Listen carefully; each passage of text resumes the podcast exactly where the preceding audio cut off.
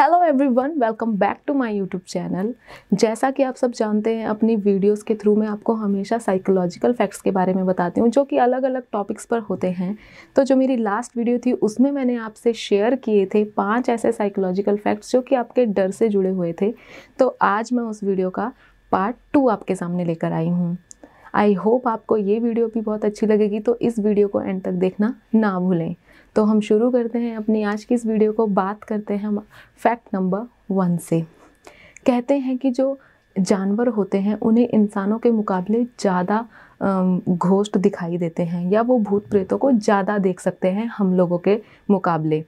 Specially जो cats और dogs होते हैं, उन्हें ज़्यादा दिखाई देते हैं, तभी वो जब रात को उनको ऐसी चीज़ें दिखती हैं तो वो भौंकते हैं या वो चिल्लाने लग जाते हैं।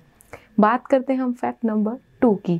कहते हैं कि किसी के पास जो कोई इंसान मर जाता है, जिस उसके बाद जब वो घोष्ट बन जाता है तो उसके पास सिर्फ़ बारह रातें होती हैं अपने ही घर में स्टे करने के लिए। बारह रातों के बाद वो अपने घर में स्टे नहीं कर सकता है। बात करते हैं फैक्ट नंबर थ्री की। कहते हैं कि जो घोस्ट होते हैं, वो हमेशा रात को ही दिखाई देते हैं, क्योंकि जो रात में जो इलेक्ट्रोमैग्नेट वेव्स होती हैं, वो बहुत कम होती हैं।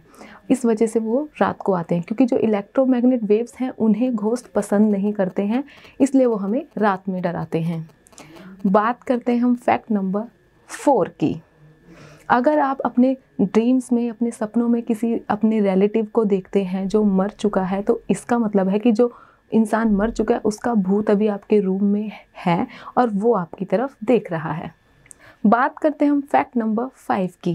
कहते हैं अकॉर्डिंग टू पैरानॉर्मल एक्सपर्ट्स तुम अपनी आँखों से, खुली आँखों से भूत को नहीं देख सकते हो। कोई भी घोष्ट आप अपनी खुली आँखों से नहीं देख सकते हो। जब अगर आपको अपनी बंद आँखें किए हुए कोई घोस्ट दिखाई दे तो इसका मतलब है कि वो आपके ब्रेन में ऐसी कोई घटना नहीं है कि जिसे आप बना रहे हैं, वो सच में वहाँ पे मौजूद है और इसीलिए वो आपको डरा रहा है, वो कोई आपकी इमेजिनेशन नहीं है। इसीलिए जब आप बंद आँखों से किसी ऐसी चीज़ को देखते हो जिससे आप डर रहे हैं तो इसका मतलब होता है कि वो अभी आपके सामने मौजूद है। तो ये थे आज के पाँच फैक्ट आई होप आपको ये भी अच्छे लगे होंगे।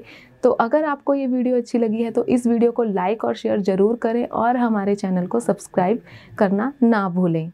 Thanks for watching follow for more